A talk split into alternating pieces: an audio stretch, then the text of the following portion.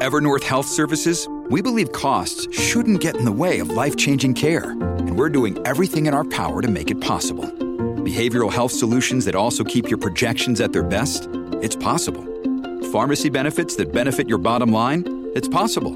Complex specialty care that cares about your ROI? It's possible. Because we're already doing it.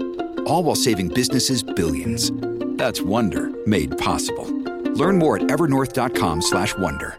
La puntata di oggi di Linea Mercati è sponsorizzata da Casta Diva.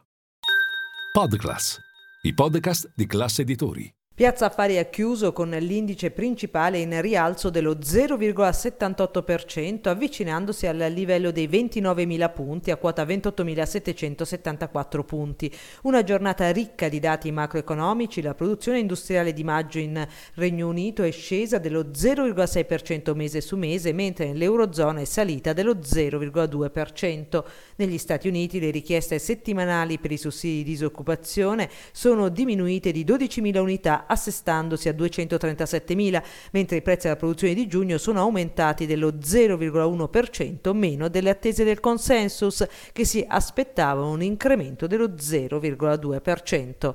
Questo è Ultimi Scambi. Linea Mercati.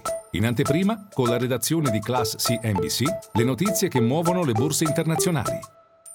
A Milano la giornata è stata positiva per il settore bancario, in particolar modo per il Banco Monte dei Paschi di Siena, più 3,78%, titolo migliore della giornata, e la Popolare Emilia Romagna, più 2,19%. Per quest'ultimo titolo l'incremento è stato pari al più 10 punti percentuali nelle ultime 5 giornate e al più 130% nell'ultimo anno. Anche Mediobanca è risultata in rialzo, più 0,6%, dopo che UBS ha alzato il prezzo prezzo obiettivo da 11,4 a 11,8 euro. Pure Stellantis è stata in leggera salita nella giornata di oggi, è cresciuta infatti di mezzo punto percentuale dopo che Goldman Sachs ha aumentato il prezzo obiettivo passando da 21 a 23 euro. Nel segmento dell'energia Enel ha registrato un incremento dell'1,6% in scia alla firma di un accordo per la vendita di un portafoglio di impianti fotovoltaici in Cile e un'intesa per la cessione del 50% 50% di Enel Green Power Australia.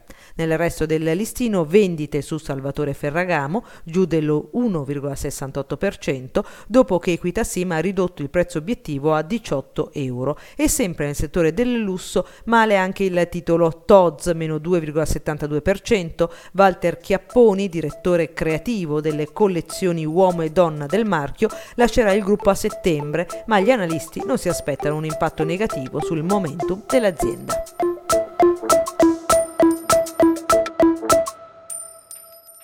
La puntata di oggi di Linea Mercati è sponsorizzata da Casta Diva.